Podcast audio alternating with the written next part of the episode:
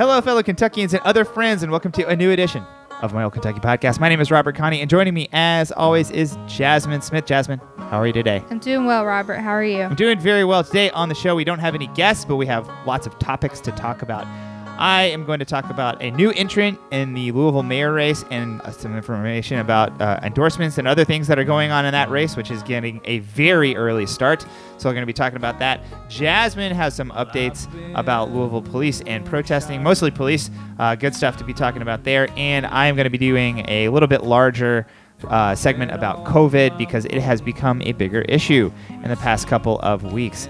Before we get started, I want to acknowledge that we recorded this episode with a little bit of technical di- difficulties at the beginning. So the Louisville mayor discussion is going to have some, you know, medium quality audio, uh, but that will resolve itself hopefully by the time we get to the middle of the show. So thank you for bearing with us, and here is the show. Jasmine, did you feel like the Louisville mayor's race was going to have such a busy 2021? Not really. I guess I knew that it would be busy, but I didn't know it would be busy this early.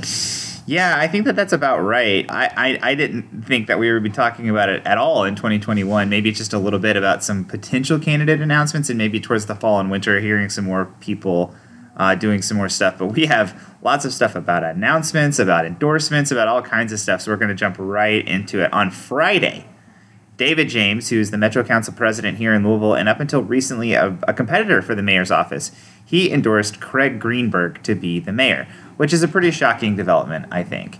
So Greenberg and James recording very different constituencies in their campaigns to be the mayor. And James's announcement was, you know, really heavily tilted towards showcasing his labor credentials when he announced that he was running for mayor. While Greenberg's mayor major push at the beginning was about his ability to like fundraise, and he really kind of courted Louisville's business elite and just like the generally elite, like the elite folks uh, across the city. I mean, is that kind of how you felt like this has gone so far about who who those people were going after? Yeah, I definitely feel like their campaigns were different, but to me, I wasn't shocked at all about the endorsement. Really? The time that he dropped out and the time that Barbara Sexton Smith announced that she was not running and she was going to work for Greenberg, it just seemed like everything lined up for James to endorse Greenberg. Yeah, I, I, thought it was kind of surprising just because the the the constituencies that these two people represent are very different. I kind of felt like somebody would be slotting into the David James spot, even if it wasn't David James, like some mm-hmm. kind of more pro labor guy, uh, somebody who is kind of more of that style of, of politician would be slotting in where James kind of stepped out because of his health reasons, and that James would eventually endorse that person and James endorsing Greenberg kind of means I kind of feel like that their constituencies are kind of merging. Uh, it's a big showcase to the labor folks here in Louisville that that Greenberg, you know, wants their votes and, and once their once their factions you know capabilities and that's that's kind of the reason I, I think it's kind of interesting. But right now the, the democratic party is kind of this like pan urban party with basically everybody who lives in a city regardless of their income education race or class kind of democrats. And the democratic primary is where all these different kind of factions kind of fight it out. And that's kind of why i was kind of surprised to see those two factions which seem very opposed to each other kind of coming together as one. Yeah well i guess we feel differently about this because we felt differently about the race in general. Like I thought that the week that James dropped out and Barbara Sexton Smith said she wasn't running, I thought that meant that doors were going to be closed for yeah. a lot of people and you felt like it opened it up. Yeah.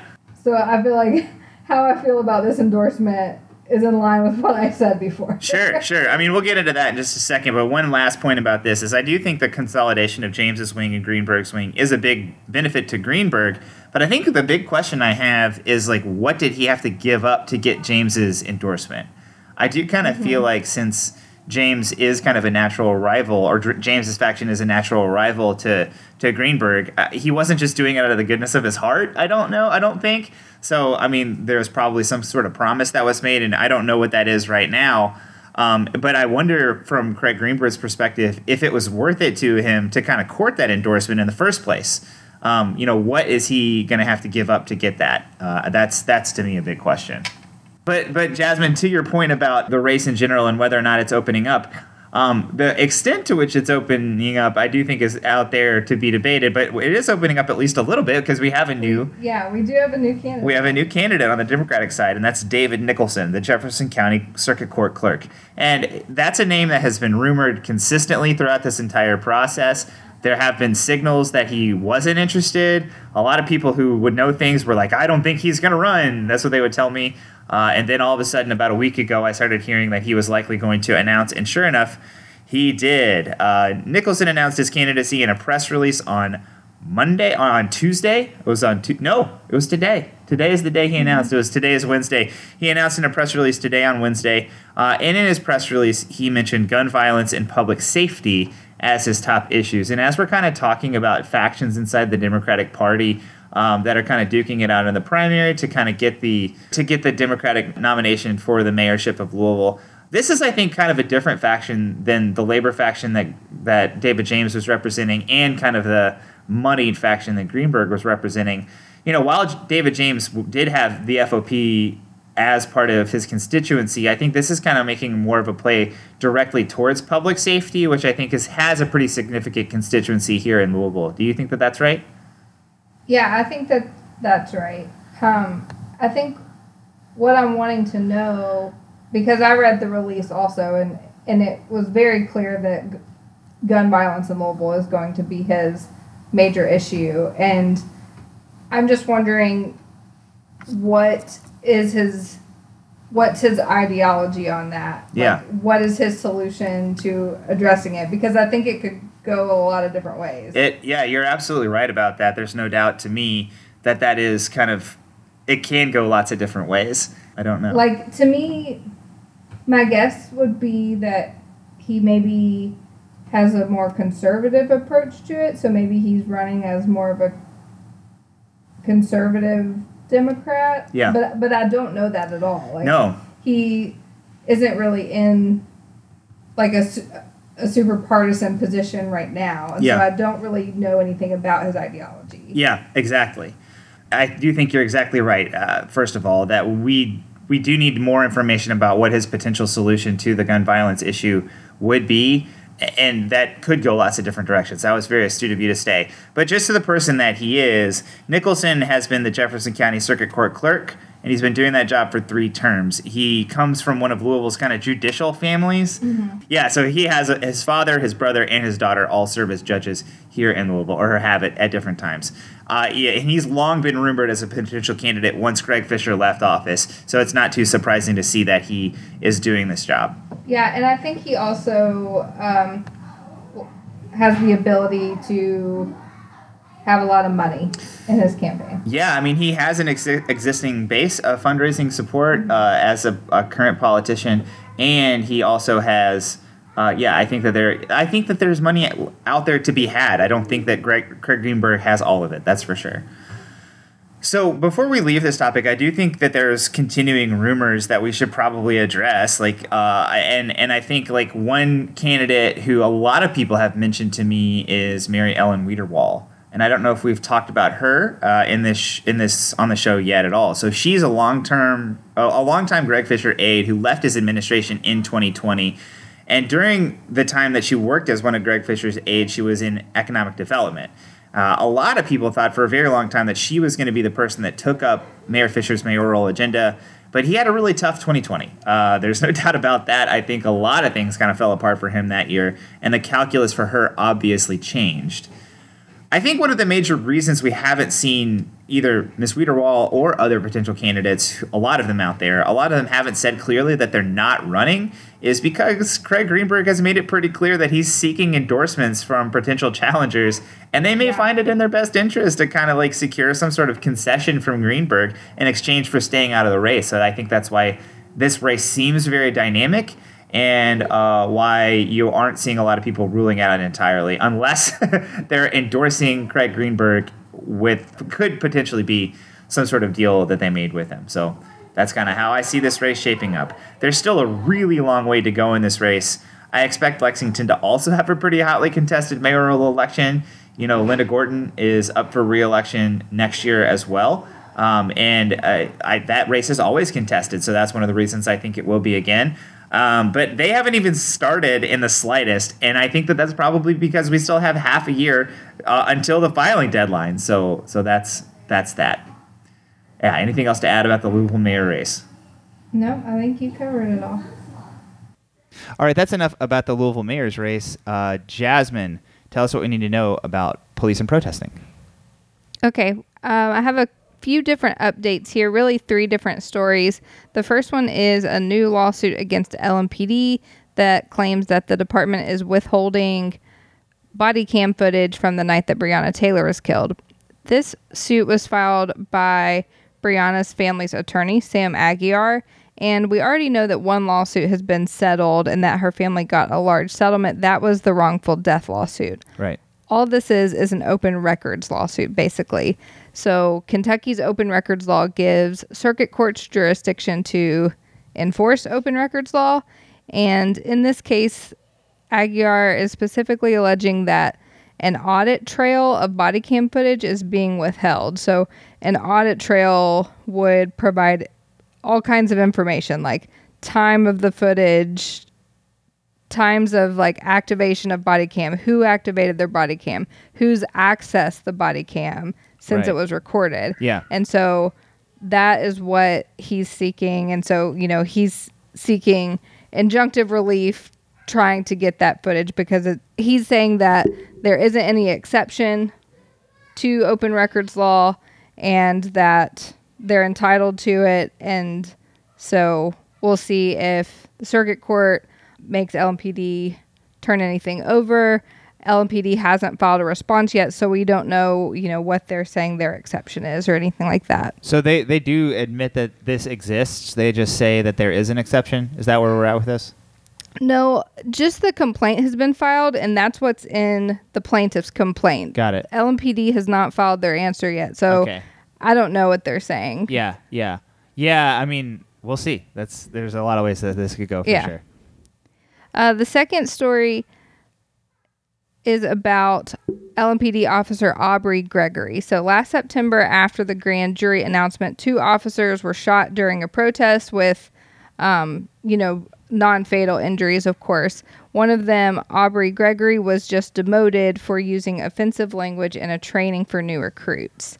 And this came up at a Metro Council government oversight committee meeting and the police chief told the metro council committee that gregory used the n-word during a training in an effort to explain to recruits how the word may be okay for black people to say to each other but not a white person Yikes. but he said it yeah, yeah. so, Metro Council members were asking questions about the demotion because there was no documentation or paper trail of it. Mm-hmm. The Courier Journal was also denied any records, and they're appealing that decision to the AG's office. So, you know, this is like the other lawsuit. This is a question of, you know, I don't know if this exists at all. Is it just being withheld from the public? And I think that's what the Courier Journal is trying to find out as well. And a quote from Chief Erika Shields talking about commanders, which Gregory was in charge of their training program. Um, she said, I have an expectation on how they conduct themselves. I'm trying to drive this department forward, and there are certain things I cannot have commanders doing, and this is one of them. So she was telling Metro Council, I had to take swift action, and not everything may be documented because this was someone in charge. He knew the expectations. And so I had to make a decision quickly because I can't let this stuff happen. How does that sit with you as an explanation, Jasmine? I guess I, I agree that you can't have commanders doing that, obviously, but a big issue, you know, over the years has been like transparency with um, Yeah. law enforcement and police departments and especially in the last year that's Yeah. something that we've been talking about like nearly weekly on our show and i think you still need to if there's a process you need to go through the process Yeah, I mean, to- probably right to me, LMPD has a lot of issues that they're trying to face right now, and one of them is this like bad behavior by officers. I mean, and up to and including like killing people. Mm-hmm. Uh, but you know, also including using really horribly offensive language in trainings. Those are the bad behavior by officers. That's one thing. And then the second thing is like this transparency issue. And it does seem that Erika Shields, like if this all is true, is trying to do something about the first thing. But you also have to address the second thing at the same time, because you know, well, one of the things that we've said is like, you know, you're going to lose all these court cases. Uh, You, they should be losing all these court cases because they're not transparent enough. They aren't providing enough information. And like that's true of this as well. If there's no documentation that this person did this and that's why they're being demoted, like they should lose a court case around this. Uh, that that that person should has a case to make that like this wasn't documented. There is no evidence of me actually doing this, uh, and because you didn't do the job the right way, you shouldn't have terminated me. And that would be bad. Like if this person really did this and is allowed to stay on the force because of bad documentation practices, that would be a real shame. So uh, they they should be doing better transparency work uh, and also dealing with the fact that they have some poorly behaved officers. Yeah. It, after he was told he was being demoted, he told Chief Shields of his intention to retire in August. So I don't know if maybe that has to do with not having documentation, but it shouldn't for the reasons you just said. Right. You know, because you can't have a situation where officers are appealing terminations and demotions because of of things like this Yeah. A quote from Paula McCraney in the WHAS article about this story was really interesting to me. She said, We can't go around demoting good cops. We are trying so hard to get the good ones to stay on the force and get rid of the bad ones. This seems like a really strange thing to say. Yeah. And so I don't know if she was talking about Gregory specifically, or maybe this was taken out of context. I found that quote really bizarre, and I have to assume that there's more context. one of the reasons I, one of the contexts that we should probably provide here is that Paul McCraney is a Democrat and also one of the four or five black people Right. on the Metro Correct. Council. Uh, which is to say, uh, I could definitely see this coming from one of the Republican members of the Metro Council, but it is a little surprising to come from Paul McCraney. Yeah, and so you know, I don't have a, a transcript of the meeting or or anything like that. This was just like one individual quote that was pulled from it. Yeah, um, but right. definitely interesting, and and maybe it needs more context though. The last thing I want to say about this story is, you know, I think that people are definitely starting to like look into officer trainings more than ever. You know, um, your alma mater's student newspaper uncovered Yeah. the story about like the Nazi training materials within KSP and and so I do think that it's good that the new LMPD regime maybe wants to send a message that things like this won't be tolerated. But you know I always think it's interesting that so many stories about discipline have to do with things like cursing and offensive language and administrative procedure violations uh, rather than like the use of force and like treatment of the public in general. And, and it seems so hard to for action to be taken in some of those situations Yeah. but a lot of these officers have issues so it, it looks like aubrey gregory is going to be retiring at the end of this month i definitely understand the transparency concerns around this story Last story, we have some new information about the night that law enforcement killed David McAtee. Um, and this comes from officer interviews. And so, in Katie Crews's interview, she was one of the officers on scene who fired pepper balls and also posted some pretty bad things on social media, like the nights that she was holding the line or whatever during the protest. Um, but in, in her interview, she shared that McAtee's niece was simply standing outside, um, but said that she continued to shoot because she wouldn't go inside the building. So the standard for using pepper balls, um, you know, in department policies is that a degree of force is necessary to overcome actual or anticipated resistance by the suspect. And it sounds like David McAtee's niece was standing in the doorway of a building. She's not on the street, she's not on the sidewalk or anything like that. She's just standing in the doorway, which seems like it doesn't meet that level. Right. I me. mean, it, it definitely doesn't seem like it meets that level. But these were interviews regarding. I mean, when you say we have an interview, do, who was the interview with? Nothing I could find says who it's with. I'm guessing this is for like the public integrity unit. Okay, but like the KSP version of whatever that would be, because is she isn't she a KSP? no, person? she's LMPD. Okay, okay. Yeah, well, I mean, it'll be really interesting to see kind of whether anything comes from this, right? I think that that's the real issue. Is that like to me and you, it very clearly um, doesn't meet the standard that it needs to for her to have taken the actions that she took. But what is going to come from this, and who's going to be, you know, because it was like multiple police agencies, right? So she's LMPD, Mhm. And KSP is technically the people that fired the bullet that that killed David McAtee. Um, you know, how does that all fit together? Uh, if it was actions that she took that kind of escalated a situation, Yeah. and then it ended with KSP firing shots that ended up killing somebody. Yeah, and it it sounded like this was the the first action that was taken. Yeah.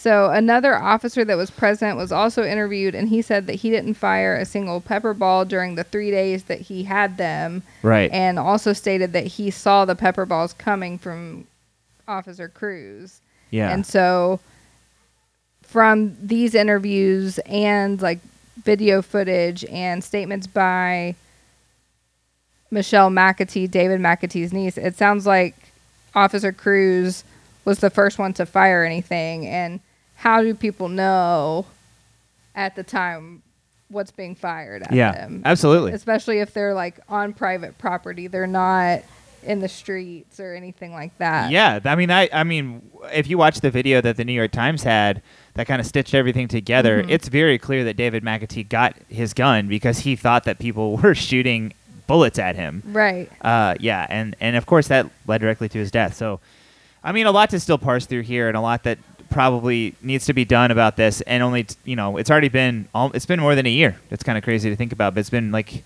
14 months, uh, and that's a lot of time. But you know, there's probably still more work that needs to be done, uh, and and stuff that needs to happen uh, in, in response to to this killing by the police. Yeah, and something that I kind of had a problem with in Katie Crews's interview um, was she said about Machelle McAtee. She said she was standing in, I don't want to say an aggressive manner, but as a manner that she was not going to go inside. And she says, I don't want to say in an aggressive manner, but so she literally said that. Right. And Yeah. that's something that I see so often in citations when talking about black people just existing. Yeah. So Yeah. they use aggressive manner, fighting stance, balled fists, like they use all these things and the video shows her standing in the doorway at one point and then it also ha- shows her with her hands behind her back up against the door. Yeah. And so It kind of reminds me of the. I, I don't know if you've ever seen this video, but there's like a, a super cut of this one lawyer who's always asking police officers if they can define furtive for like furtive movements, which Mhm. is, and none of them, of course, ever can. I can't either, but it's like uh, one of those words that people just use. Yeah, uh, t- this is one of those systemic racism issues that we uh, uh, talk about a, a lot. So, yeah. All right. Well, uh, let's move on to the last story we have to talk about, which is COVID. Uh, I wanted to do a little bit longer of a COVID update this week because uh, it's more of a story than it has been lately. It's been a really rough July when it comes to COVID. Our, our case numbers have mostly been on the rise, and vaccinations have mostly been on the decline. But hopefully, I, I kind of am looking at the numbers, and, and it does seem like that might turn around. Both the 7 and the 14 day moving averages have shown a slowing in the growth rate in the number of cases and a slight rise, actually, in the number of daily vaccinations in the past week. Hard to say for sure if we're truly reaching sort of a plateau when, it comes to the Delta variant, but that is something uh, I'm starting to see in the numbers. So Tuesday's report showed nine red counties. There are three which border each other in western Kentucky. That's Webster, Hopkins, and Muhlenberg. And three which border each other in eastern Kentucky. Whitley, Laurel, and Clay. And then there's three more. Hart, which is kind of in western Kentucky. Washington, which is in central Kentucky. And Clay County. I already said Clay County. Lewis County is the other one. That's in northeastern Kentucky. Meanwhile, there's 44 orange counties and only nine green counties. So we're definitely in a much worse place than we were when we were coming down in late June. Louisville's case rate almost doubled last week. It's 414 and it was 218 the week prior. That's really bad, but it's also worth mentioning that we were like jumping for joy in late May when case, cases were in the mid 500s. They fell to that number, and we were like, this is a really good number. So, uh, in absolute terms, yes, we're much better off than we have been at the worst, but we are trending in the wrong direction here in Louisville. Lexington more than tripled its case rate. It went from 43 a week ago to 155 last week. Uh, Fayette is actually one of the orange counties. It's it's gone from yellow to orange. Uh, however, and again, this is way fewer cases than we saw in the winter or the spring. So that's just an added piece of context. We're trending the wrong way, but in absolute terms, we are much better than we were uh, at even kind of the medium part of the pandemic. Our vaccination rate is is uh, kind of I feel like maybe turning in a hopeful sign. We've been trucking along at about 2,500 daily vaccinations for you know about a month or two.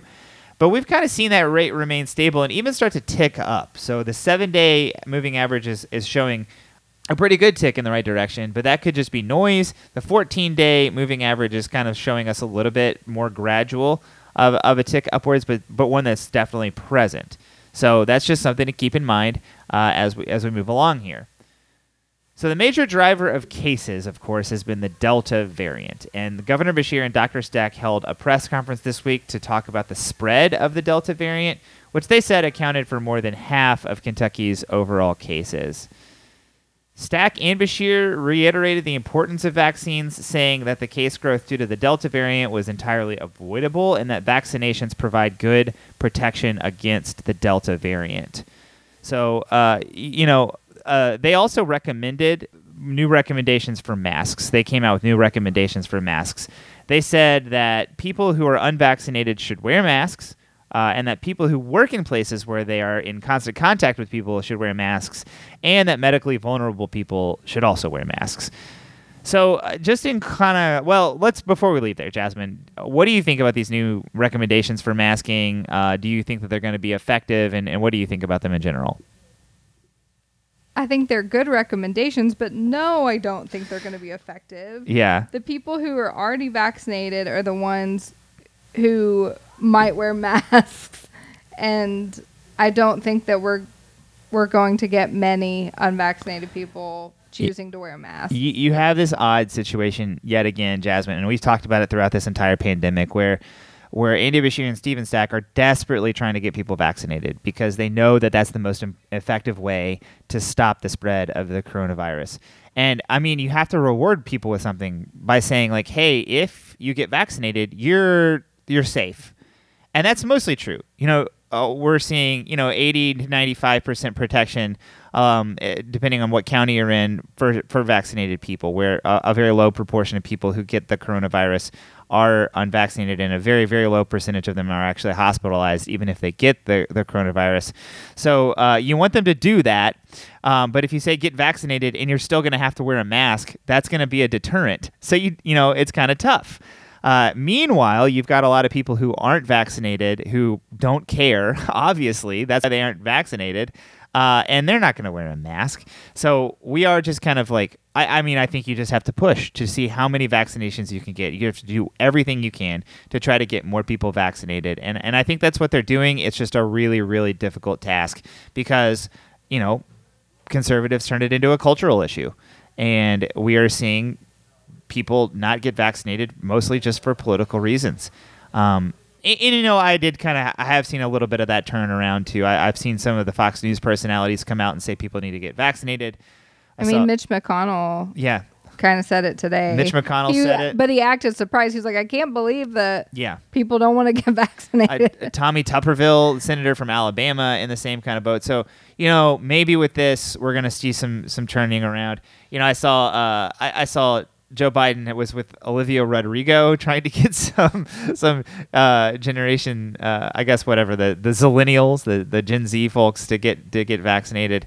Um, you know, I don't know if the people who listen to Olivia Rodrigo are the people who are your real issues. You probably should get more like wrestling people in there. Maybe I don't know. I don't know what are, what are the people who are more conservative. What are the cultural things that they they pay attention to? I don't know. I don't know. Um, that girl, what's her name? Tomi Lahren, the T- gun girl. Oh yeah, know. no, I don't know. Yeah, get her vaccinated. Uh, She's oof. Good luck. Yeah, no. Yeah, I don't know. I don't know. Kid Uh, Rock. Kid Rock. vaccinated. Get Kid Rock vaccinated. Yeah, let's get him out there. I don't know. I don't know who it is, but that that's probably a, a piece of advice I would I would provide. Uh, anyways, um, things are indeed worse now than they've been in a long time with respect to COVID, but nowhere near as bad as they were when COVID was at its worst.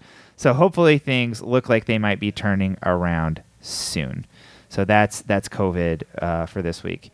Um, Jasmine, we don't have any quick hits that are written down, but do you have any off the top of your head? Because I have one or two that I wanted to mention that I forgot to write down.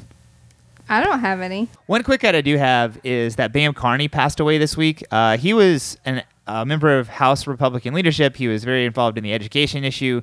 He had been a teacher himself. Um, we've talked about him at length on this podcast for quite a long time as uh, somebody who um, you know, we didn't agree with on the issue of education, and somebody who um, di- supported a lot of things that we didn't on that issue. You know, but uh, definitely was somebody that I think we could perceive as an adversary and not as an enemy. And I think probably was somebody who saw the Democrats in kind of the same way. And in an era of really, really intense partisan bickering, and when the parties are really, really uh, having opposite ideologies, I think that that's something that's worth uh, that's worth you know shouting out and saying it was a good thing. So uh, it's always sad when somebody dies, uh, and uh, that is that is what happened to Bam Carney. So um, feel bad for his family, for the people that loved him, uh, and and you know all the folks that he represented uh, out there in southeastern Kentucky.